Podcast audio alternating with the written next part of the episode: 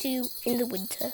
Hello and welcome to the 14th of these podcasts from the Isles of Mull, Iona, Ulva, and Gometra.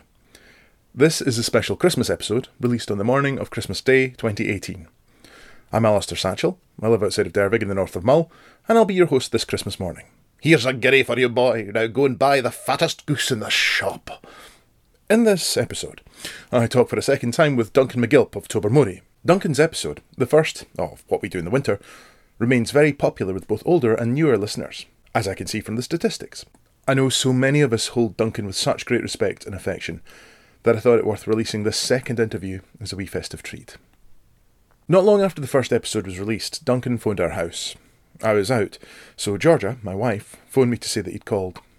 I thought, oh no, what have I done wrong? And as I was shopping in Tob anyway, I drove straight up the road to go and see him. Stepping into the house, through the kitchen and into the living room, the first thing he said to me was, When can we do it again? I was utterly delighted. This episode you're currently listening to is the result of that second interview. Our conversation covers loads of topics, including Osgood Mackenzie, Dykes and Agonists, various different books about Scotland, different boats famous on the west coast, the Mishnish Lochs, the Canoe Boys, Calve Island itself, and a washing machine makes an appearance towards the end of the podcast as well. My son Call sat with us as we talked, and you can hear him flicking through the pages of his book as we chat. You'll also hear Morag come in and have a wee word with us at one point. In fact, she asks Call if he's bored. as ever, if you're curious about any of the subjects we talk about, please feel free to visit our website at whatwedointhewinter.com to find links that will allow you to investigate further. Nisht, Shaw Duncan McGilp.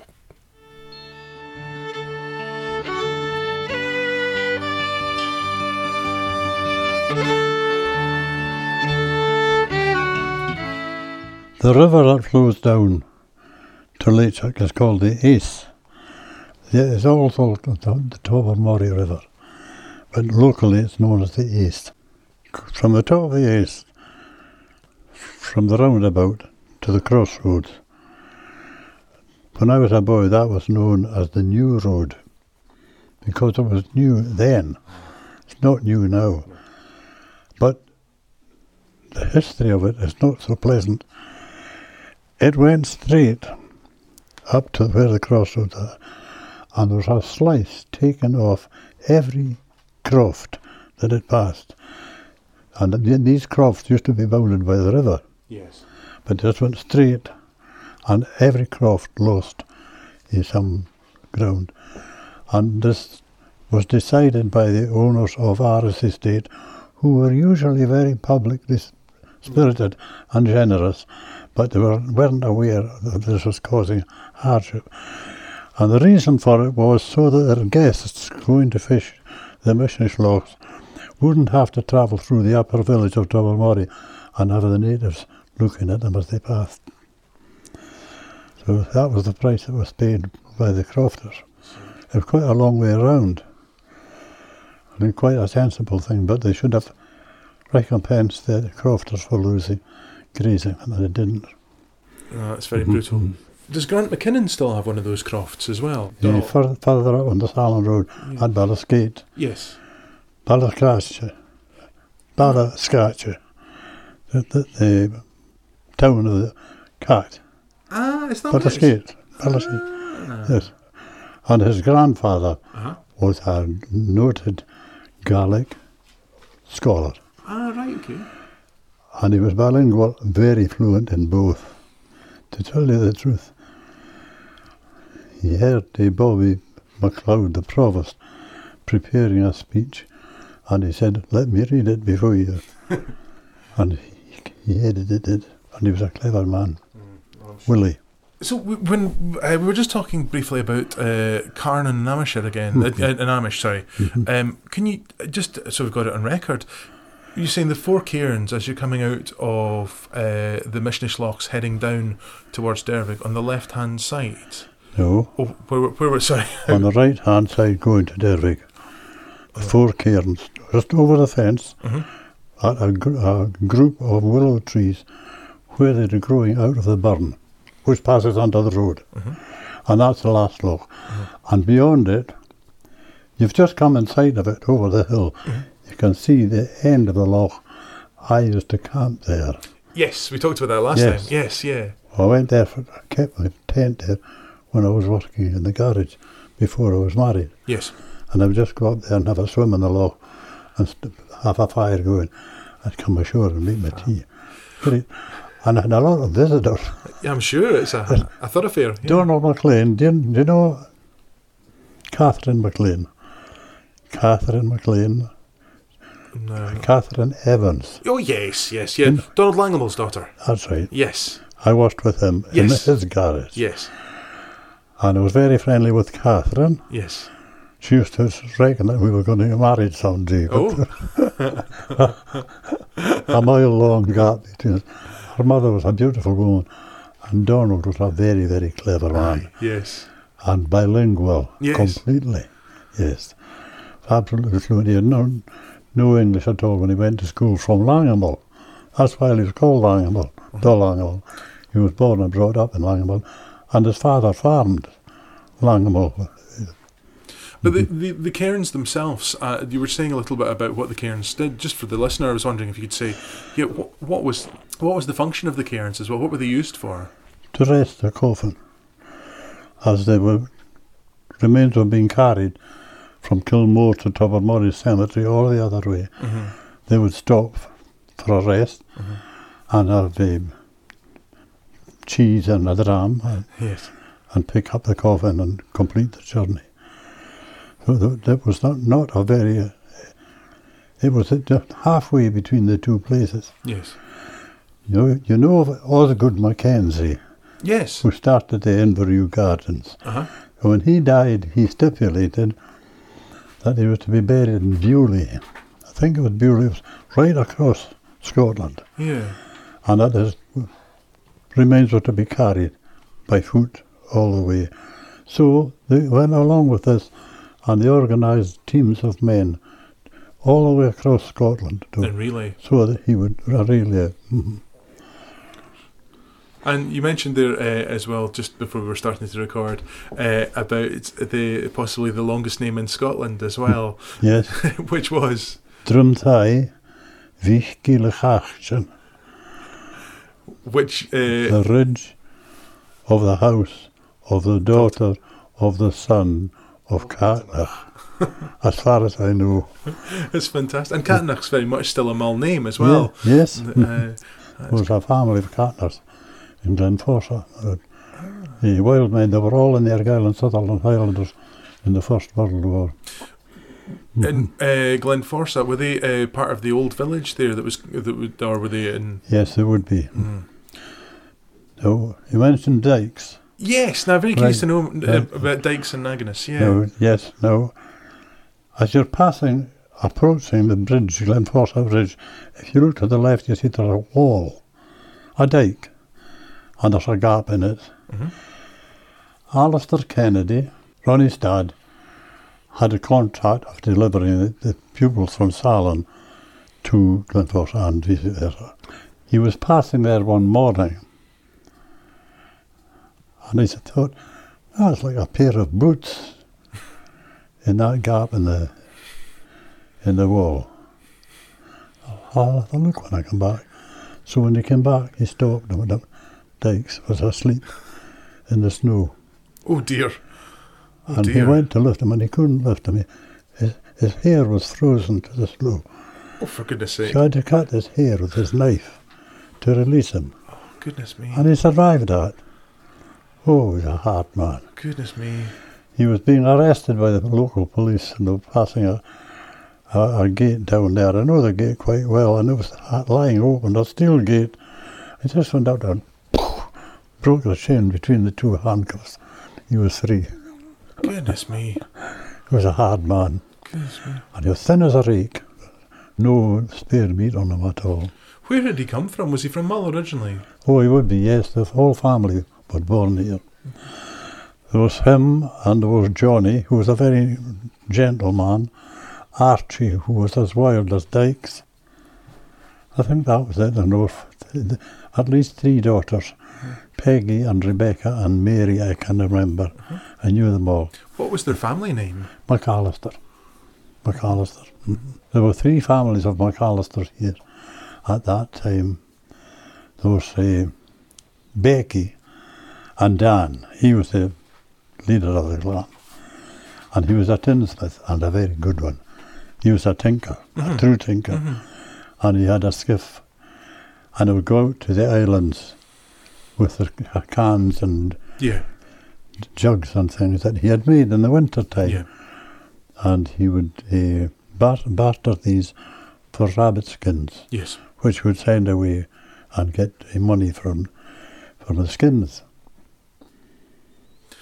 The man Timothy Neat, who um, that wrote the uh, when I was young, the islands, that book there, also wrote a book called The Summer Walkers Yes. about the tradition of uh, the um, travelling folk in the north of Scotland. see, right? And he talks about the, the tin patterns there and Yes. in there, you know, the sort of flower pattern that's in them. yes, yes. That's a very, very old pattern. Yes. And you go back to old uh, Iron Age, no, not Iron Age, but like you know, old, Yes. old tinware, and, and uh, you see Very old craft. Yes, very, Yes. very old.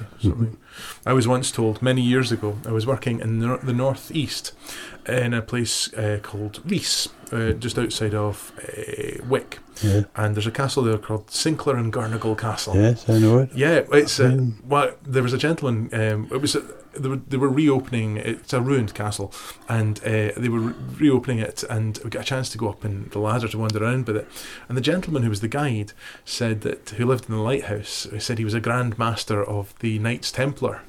And he said that uh, the travelling folk, the tinkers as he called them, are the remains of a, an ancient society. He's a Yeah, Knights Templar. that he was a Knights Templar. Yeah, yeah. He was. He said he came to be a, claimed to be a Knight Templar, but uh, That's he. Yeah, I doubt it. I, well, exactly. I think they died off with Jacques de Molay in That's thirteen right. fourteen. Yeah, but exaggeration. exactly, it's a more mo- the modern interpretation of it. Yes, yes. Um, but he was saying that the the travelling folk are the remains of a a civilization that used to communicate psychically I- on I the west coast of America. I see. That's so. So that was an interesting thing to find. You never know. But my, my nephew and his wife are here just now. Mhm. I was telling them about the cairns, and she said, I've just finished reading a book called The Coffin Road. Oh yes, yeah. yeah. Have you read it? no, no. Oh, it's a very interesting book. Yeah. I don't know just uh, what part of the world it deals with, Mm. but she was very interested in the cairns. I was explaining where they are. She, they were going to have a look. We um, I, I got dad uh, the book, the or my dad actually found it in our local charity shop, um, the Drove Roads of Scotland, Yes, which has got some great stuff in it as well. stuff. Yes. Hmm Do you remember Drove going at like cattle being swum across No. call? So, eh, by that time there was a, a, a daily steamer. She wasn't a steamer, she was a motor boat, hmm the Lochinvar. Yes. And she was, she was the largest ship built, launched when she was built, Mhm. because the others were all steam. And she wasn't, she was a motor, a Uh, diesel engine. And she had three engines, yes. port, starboard, and midships, and three propellers. Very manoeuvrable and quite fast, Yeah. quite slim build. Lovely wee boat. She didn't uh, cancel as many sailings as the bigger ones nowadays, Nail them all. Yeah. but they, she was sold to an Italian company who, unwisely, in the interests of economy, decided to remove the amidships engine and the amidships propeller shaft. Thereafter, she could only steer when she was moving through the water. They had no way of turning her when she was static. She was caught in a violent storm off the Norwegian, uh, Northumbrian coast. She sank with all hands. And I think there was over 500 people on board, all lost. There was just, she was broken up on the shore of Northumberland. The Lochinvar. It's a lovely old ship. Mm. hmm And had, had you worked with her when she came into the pier? Yes, I did. Yes, with McCaughon. Yes. Aye. I, uh, he was he was very protective of me. Yes. He would he would select what was suitable work for me to do. If it was too heavy, he would do it. What sort of things did you do when you were younger on the pier? Loading and unloading the cargo boats from Glasgow. They came in every every fortnight. One. Mm-hmm. And were those the kind of classic puffer style boats, or were they Yes, bigger? uh, well, they're bigger. mhm. Steam. The the Loch Dunvegan, the Loch Broom. I remember these two particularly. The Loch Dunvegan was quite exciting because the, the stokers were very kind to us. They were coming down with our heat today. and I go down, and they would hand me a shovel, and I would learn to shovel it into the, into the furnace. Don't be looking at the shovel, just look at the opening of the, of the, the of the, um, and that's where it goes. Up the Derrick Road, originally there were just two lochs, Loch Peallach and Loch Garnanamis. Oh right, okay. And this Peallach Yes. was a, a marshy place.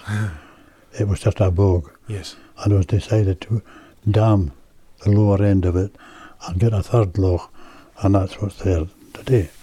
That's why there's a Meon, Loch, loch Meon. Yeah.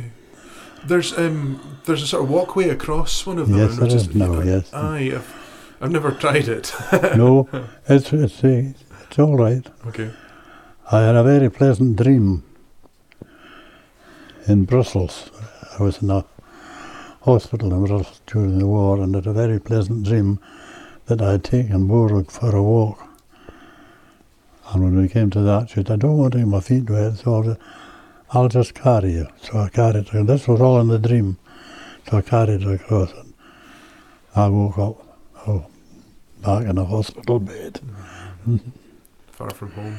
I, that was a diff- different experience altogether. I'm sure. However, Yeah. I survived it. Yeah. And I had diphtheria, Goodness. which, which I survived.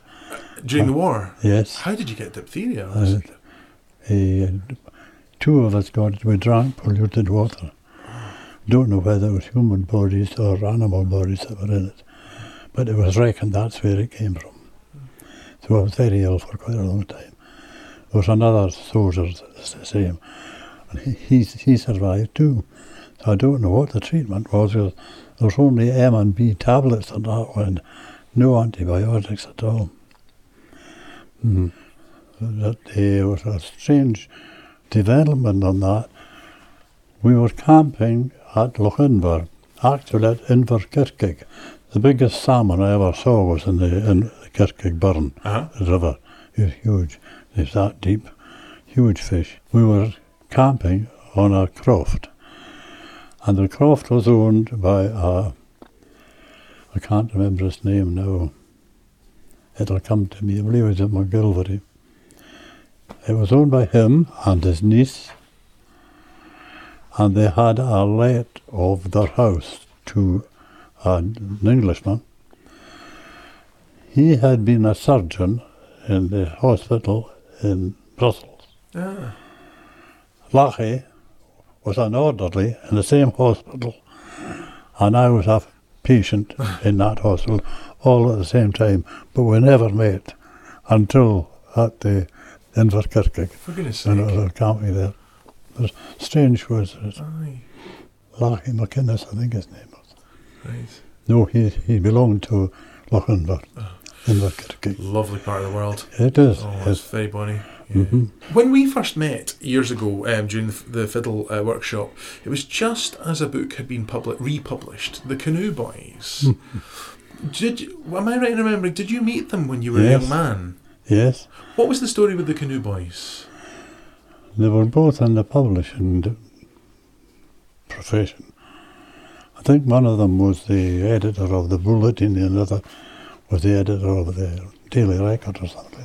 Two quite economical uh, Scottish newspapers, Yes. and they set out from Bowling.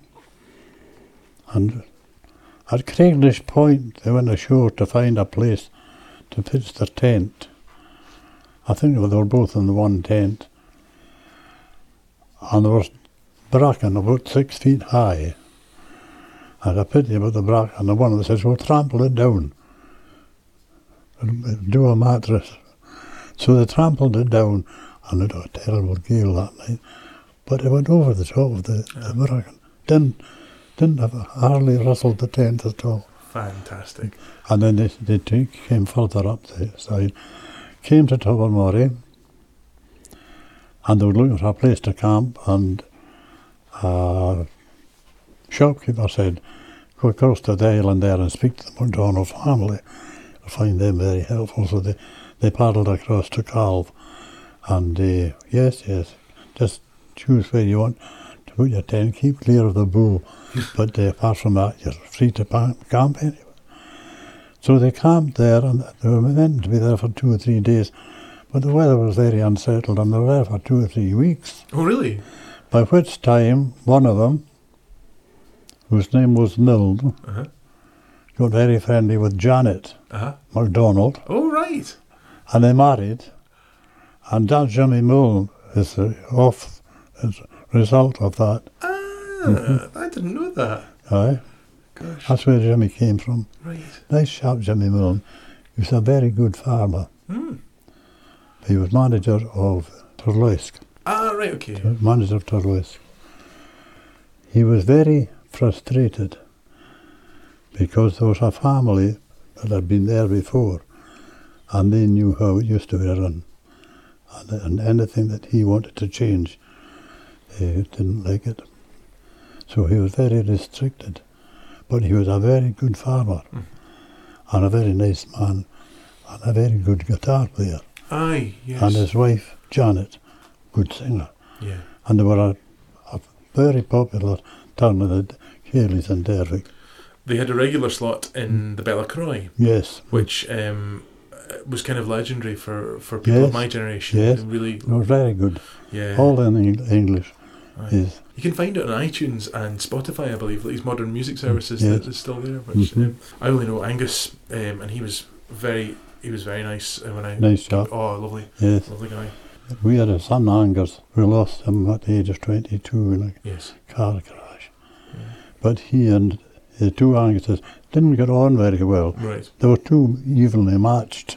They were, they were rivals right from the start. yeah I was going to tell you something else, but I forget what it was. Yeah, doesn't matter. there was I think um, I remember you saying that they after stopping in at Calve they went to Ardmore That's right. and did you not go on an adventure to Ardmore yourself as well Pardon? did you not go on an adventure to Ardmore yourself Yes. as well I had tea in the same house as they camped in Yes. with a shepherd on Airy. I had a very useful wee collie dog and uh, when there was a, a, a sheep gathering on Airy, he would tell me a couple of days before, don't go to school and have a job for you and your dog. So we, that's brilliant we got there about lunchtime. We said, we'll go in here. He said, I've got the makings of a cup of tea in the cupboard. And there was a, a cupboard nailed to the wall. It was called a press. yes A yeah, press. yeah Just a wooden cupboard. yeah And uh, he had tea and condensed milk and sugar there. oh for goodness sake So- condensed milk and sugar yes. Oh. So it was quite a good cup of tea. yes And that's where the the boys, the canoe boys, before they headed north. In between time, they were uh, flitting back and forward to Calve, hmm in the way of a man with a maid, of course, and they didn't want to uh, sever the connection, yeah. so they, they kept in touch with the McDonalds and Calve. They were a very nice family. There was Margaret and Janet and Malcolm, who was a huge man, very, very strong, and a brother who was very badly deformed.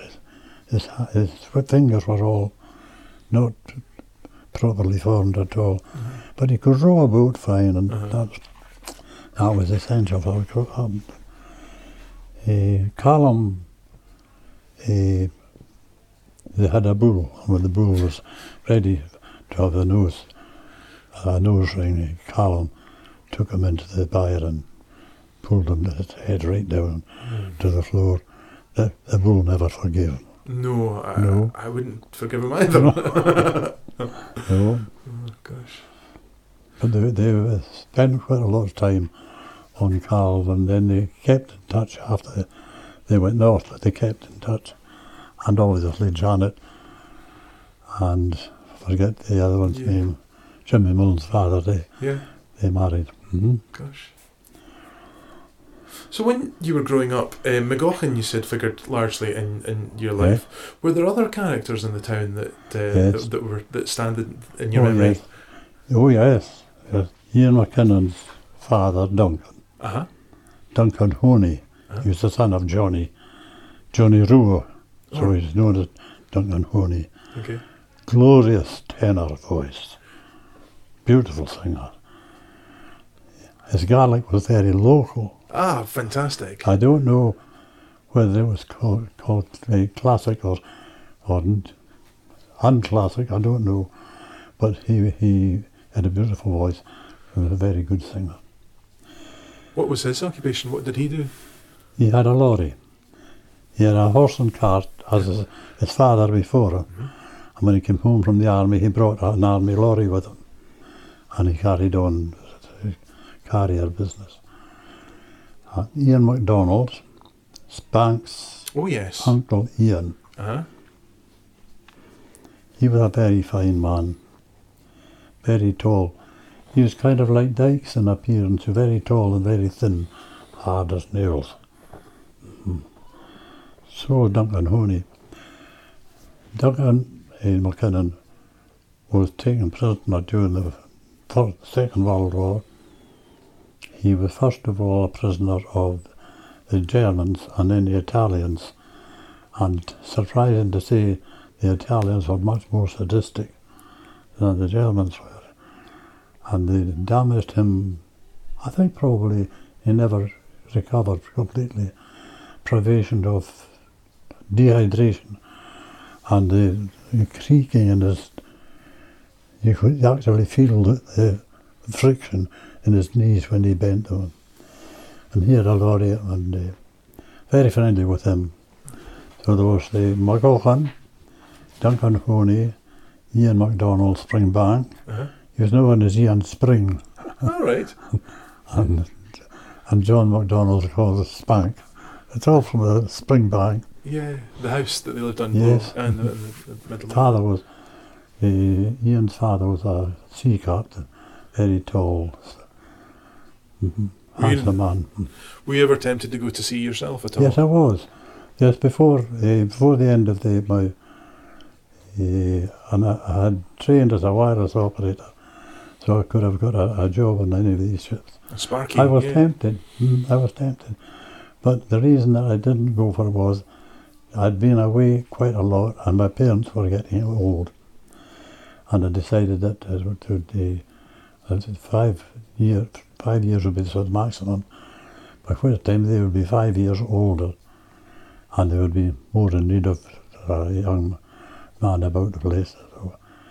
And uh, my father was a bank manager. Yes. So the, I went to, I was very orientated towards farming as a boy. McGaughan, Mm-hmm. Duncan Honey, Johnny Sinclair, expert among sheep. And uh, these were all my sort of heroes. Yeah. And they all taught me a great deal. Uh, Did McGaughan ever talk about his experiences at all in the Dardanelles? oh, and it's what? Did he ever mention his experience in, in the Dardanelles at all? You couldn't believe a word he said. Oh, brilliant! He told me once that he'd, he had only one arm, he had only one eye and one arsehole. I don't know.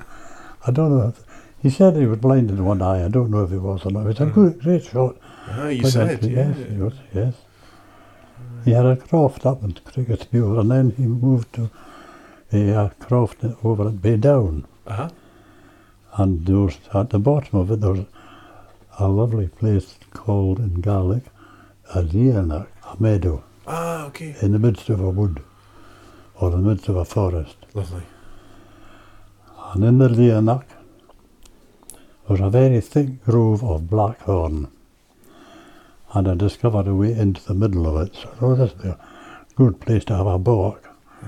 So I built a bark and there, and before I had the tent, I used to sleep were there. both you there? Ah, Yes. And nobody knew except McGaughan. ah fantastic. And I had, uh, he was visiting a, a friend's house quite a lot. He, he was very friendly with his mother, and, and a lovely old lady. He kept asking how he's getting on with the boat. Well, it's, uh, I've got the sides up and the roof on, but the roof's leaking very bad. What's the matter? Well, I said, they've flattened out tar barrels. Where did you get them? Over target practice for the Navy over on Calve. How did you get them? Did you know? I rowed them across on a, on a rowing boat and pulled them up the bank. I thought I a boy of 12 or 14 at this time, Mm-hmm. and it was quite strenuous. Mm. But it leaked, Aye. the roof leaked. So he said to me, well, how, how's it to, how's the roof leaking? hmm Only one answer to that. He said, corrugated iron. I haven't got any. I said, no, not, no, I didn't realise that. He said, right, yeah, we'll, come, we'll discuss this again. So we discussed it again. He said, go to the bond store, the, it was a naval store, go to the bond store between 9 and 10 on Saturday night and, and push the sliding doors across and you'll find something of interest. Two sheets of corrugated iron. Fantastic. And they're there yet. really? Well, I haven't seen them since that, but I think they'll be uh, in existence. And that was it, that was great. It didn't leak anymore. Brilliant. And I had a way through the Blackhorn. He couldn't see the, the bark from the from the outside. That's great, fantastic. great adventure. And there was a wee burn coming down, and there was two, two rock pools. Uh, it must have been my mother that was telling me to be careful with drinking water. I had drank out of the top one and washed in the next one, Aye. and I didn't wash very often. Little boy, why would you? So that was interesting. and um, over at uh, the pier at Aros there, do you, do you ever remember that being in use at all? Oh yes, yes. What was that used for? Well, it was used by the estate, the yachts. Okay. There's a, there's a cutting into the rock just to the right. I should go across the bay. There's a cutting into the right where they used to draw the boats up, the yachts, into this, Ah, right. like a dock. Yeah. Mhm. Aye. There was a girl in the school who was a girl in the school that was very fond of, there were several girls were very fond of. One in particular, her name was Sanger. It was uh, Agnes, Mhm. reversed. Yeah. and I persuaded her to come to the uh, Borg Saturday afternoon. So unfortunately, she decided to get herself smartened up for the occasion, Ah. and Granny spotted it. Oh. Where are you going? Oh, I'm going to meet Duncan. Oh, where? In the Aros Woods. You're not going to the Aros Woods. I'll tell you where you're going. Upstairs. Oh, Get on with your get on with your homework. Oh, that's that's mean. So that was it. Well, it was very wise, I think. We were both quite advanced, quite adult by that time. She was a lovely girl. Met her and her husband a long time after that. Met her daughters too in Vernessen. She belonged to Vernessen. She was born in uh, Kilpatrick down there. And when you were younger uh, and uh, with playing the fiddle and things like that, who who would you play with? Who were the other musicians you would play with? Before the Mull Fiddlers, Aye, before the yeah. Yes, I didn't play it very much. I, I, when I went to Oban School, I left my fiddle at home. So all the time I was in Oban School, I didn't play it at all. And then I was in the army, and I didn't play it at all. So I didn't, for these years, I didn't play the fiddle at all. So how did the um, the creation of Mull Fiddlers come about? What was the what was the catalyst? The catalyst was a man called Hamish Johnson. Hamish the Boot. Johnson. Hamish the Boot Johnson. who couldn't see a piano without sitting down to play it, and didn't matter who, whose it was Yeah. or where it was. He, and once he got seated at the piano, he couldn't get rid of it. Yes. But he was full of music, Yeah. Highland dance music, yeah. composed a lot of lovely tunes, some slow airs, and dances and marches. He wrote Calve Island, the tune, didn't he? Yeah, yes, I remember. Uh, yeah, I, I met Hamish when I was a kid over in uh, Colintraive. yes, So I grew up in Dunoon, you know, and uh, it was Archie McNaughton that taught me the yes, fiddle. He was a lovely man. He and- was, Archie. And his wife a lovely woman. Barbara. Barbara. I saw Barbara this weekend. Is there. that so? Yeah. If you see her again, tell her you've met me. I will do. Yes, Ah, she's something else, Barbara. Yes, wishes to her. So I, I owe them a lot. Yes, and uh, it was the.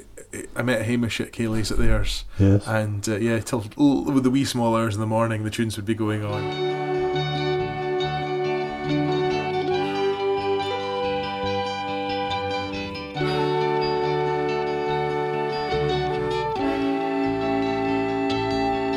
You were born uh, in Tobermory itself. Where were you born in Tob? The house is now called Falcher, and it's for sale. All right. It was the Clydesdale Bank, and the house was upstairs. The office was downstairs, and the house is upstairs. Because your dad was the bank manager. Yeah. Four of us were born there, four children. hmm Very, very talented parents. Father was a very good singer, bank manager. Mother was a wonderful I pianist. remember you saying, yeah. Yes. And she was a beautiful singer too. hmm Hello, darling. Did you get cold through there? Did you get cold? No, No. Betty and I had a cough. Oh, that's good. Aye, oh, she's, yeah, it looks after you well, I'm sure. Yeah. I was going to. I'll ask uh, just one, one or two more things before I dash off. If that's okay, I'll leave you to your afternoon. But I was going to ask a little bit more about Dykes and Agnes. Yes. Um, are there other tales? People were very keen to hear, hear tales of, of Dykes and Agnes. Was there uh, what what what made what made them so notable as characters? Eh, Agnes was a lovely person, but he was unscrupulous. And they had a caravan up the Glengorm Road. Uh, eh, not very far up, there was a, a sort of quarry into a rock face, and it was in there. I put it in there with the Land Rover. Ah, For it, yes. So, uh, what did they, okay? what did they, what did Duncan charge you for putting the caravan in there? I'm not telling you, Donald. No business of yours. That business is between Mr. McGill and I. she wouldn't disclose what it was. Fab. And uh, one of the tales I've heard, I don't know if it's true. I mean, it's all uh, these things grow with the telling of them.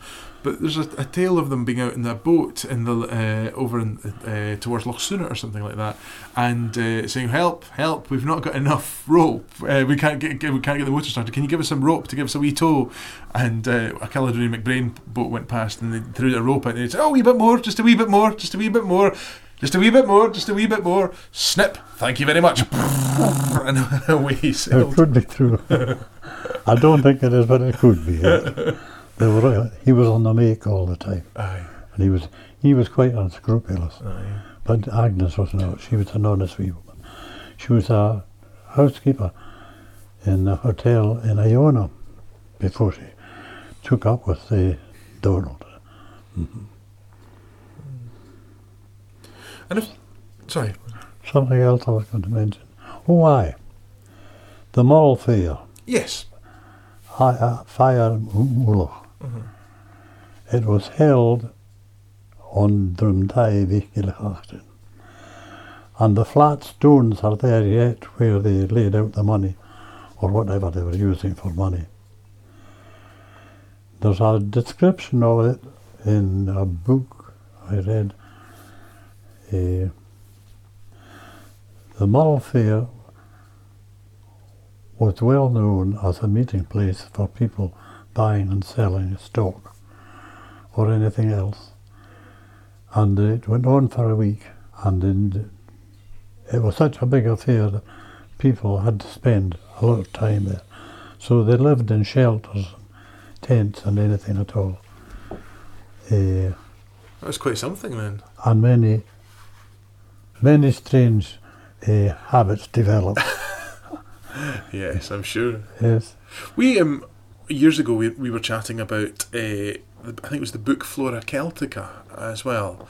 Um, I remember talking about the word uh, the the plant bitter vetch. I think it was when Bill Clegg was still alive, and we were chatting about it. And um, there was bitter vetch was a plant that was particular fond. It says in Flora Celtica, particularly favoured of the people of Mull because it would keep them from drinking.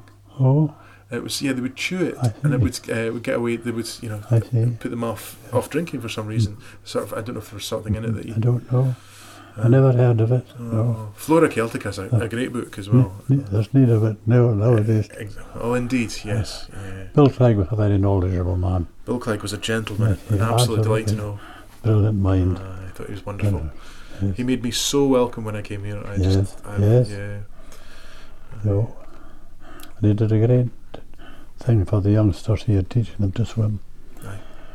and taking them away to the uh, Armenia Peninsula camping weekends and that sort of thing. Ian Noble was one of his prodigies. Uh, I didn't know that. Ian Noble's a very fine young man. Mm, and He's got a very nice wife too. Yeah, Yes, like a nice couple. Lovely, lovely folk. And a lovely daughter, Hannah. Yes, yeah. I don't know if Hannah's here now. Hannah's away. Uh, Yeah. Hannah's at, in uh, Australia at the moment, I think. Yes, right. And uh, there's also Claire as Yes, well, who runs the bakery, who owns the bakery and, now as and well. Gail. And Gail, I don't know Gail, but yes, No, Claire, Gail. And Ian. hmm and they're lovely. That's great. Oh well. Hey, that's the washing machine going in the back. that's gonna that's gonna hang hang around the recording. So, I think that's great. Thank you, Duncan. if That's that's okay good. by you, Right. lovely. Thank you.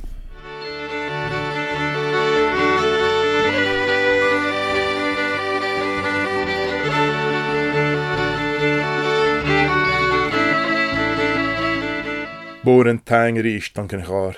Ha mi chót talit an tug sin an chóm a bhí í chéile. Agus taim bhór go bhórag, Moira, agus an tíle chachat. Thank you to Island Bakery again for sponsoring the podcast through the medium of lemon melts. Everyone who takes part in this podcast gets a box of lemon melts. It seems to be everyone's favourite of their range, but personally I'm particularly fond of an oat crumble myself. Thank you also to Alan, Alistair, and Duncan for your donations. I really, really appreciate it. Thank you.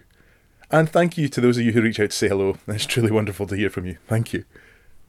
As ever, the webpage, whatwedointhewinter.com, has all the links and info you'll need from this episode, and we can be found on Twitter, Facebook, and Instagram.